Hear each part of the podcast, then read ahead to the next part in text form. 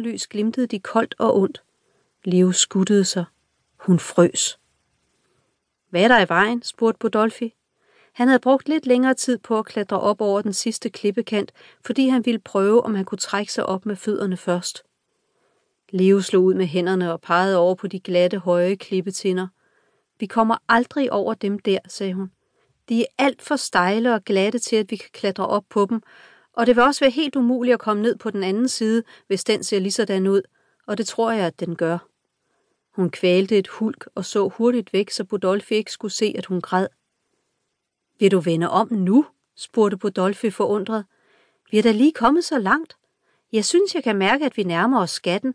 Det kribler sådan i min lille finger, og det gør det altid, når jeg er tæt på en skat.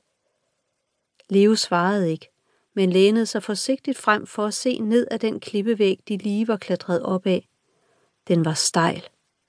Midtvejs kunne hun se den lille busk, der mirakuløst voksede i en smal klipperevne, og som havde grebet hende første gang hendes fod skred.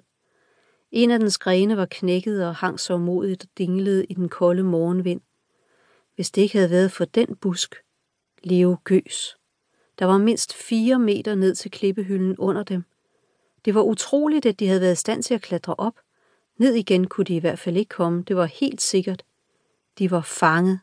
Fanget på en klippehylde foran de syle spidse tinder. Jeg ved godt, at det er min skyld, snøftede hun.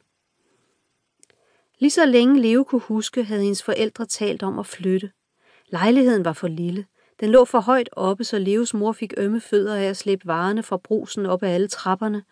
Gården, som Leo lejede i, var for mørk og fugtig, og naboerne, især det ældre ægtepar, der boede i lejligheden nedenunder, var sure og forstod ikke, at børn havde brug for at hoppe i sengene og slå koldbøtter på stuegulvet, selvom det kunne høres nedenunder. Hvis vi købte hus, sagde mor, og så drømmende ud i luften, mens hun forsigtigt sænkede sin højre fod ned i det varme fodbad. Så kunne vi også få plads til en lillebror. Leo vil så gerne have en lillebror. Ad, du pjasker på mig, hylede far og trak benene til sig. Hus, det får vi aldrig råd til. Ikke med min løn. Jamen, en lillebror, sukkede mor og pjaskede også hyggeligt med det venstre ben. Børn er dyre, sagde far og så strengt over på Leo, der dukkede sig lidt og skamfuldt kiggede ned i sin tallerken. Hun havde spist to portioner yoghurt til morgen. Det var nok for meget, det vidste hun godt. Børn skal have plads, sagde mor, og lys og luft, og de skal ikke have en sur underbo, der skælder dem ud hele tiden. Hmm, sagde far og slog avisen op igen. Jeg burde nok tage en snak med de mennesker. Det er på tide, de får at vide, hvad vi mener om dem. Mor snøftede. Nogen burde tale dem til fornuft, sagde hun. Men far tog aldrig en snak med underboerne. Han kunne ikke lide at være uvenner med nogen, så det ældre ægtepar nedenunder fik aldrig at vide, hvad Leos far og mor mente om dem. Måske vidste han inderst inde, at de ikke kunne tage imod fornuft. Så en dag købte de alligevel et hus. Et helt nyt parcelhus, der lå i en ny udstykning. Leo var med den dag, de var ude at se på det. Nu er ikke noget med at virke for ivrig, havde far formanet mor. Hvis ejendomsmaleren lugter, at vi kan lide huset, sætter han bare prisen op. Huset lå på en jordet byggegrund. Rundt omkring på marken lå der andre nybyggede huse, som lige var blevet solgt. Huset, som far og mor og Leo så på, var det sidste i rækken. Det er en enestående god beliggenhed, sagde ejendomsmaleren og pegede ud af vinduerne. I kommer til at ligge yderst, så I beholder udsigten.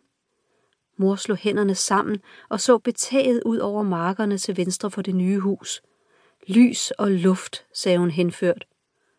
Haven er jo et moras, sagde far og sendte mor et strengt blik. Ejendomsmaleren nikkede. Der bliver plantet en hæk, og plænen bliver planeret, før I flytter ind, sagde han. Men derudover har I frie hænder til selv at finde ud af, hvordan haven skal indrettes. Mor lagde armen omkring Leos skuldre og gav hende et lille klem. Det bliver godt, kan du tro, sagde hun. Når hækken er vokset lidt op, og vi får plantet et par træer og buske, så bliver haven et dejligt sted at lege. Leo gjorde sig blidt fri fra mors fagntag og listede ind i det rum, der skulle være hendes værelse. Så fint det var. Lige nu var det helt tomt, og far havde sagt, at hun selv skulle have lov til at bestemme, hvilken farve væggene skulle have, og hvordan hendes møbler skulle stå. Det skulle være hendes helt eget værelse. Leo sukkede lykkeligt og forestillede sig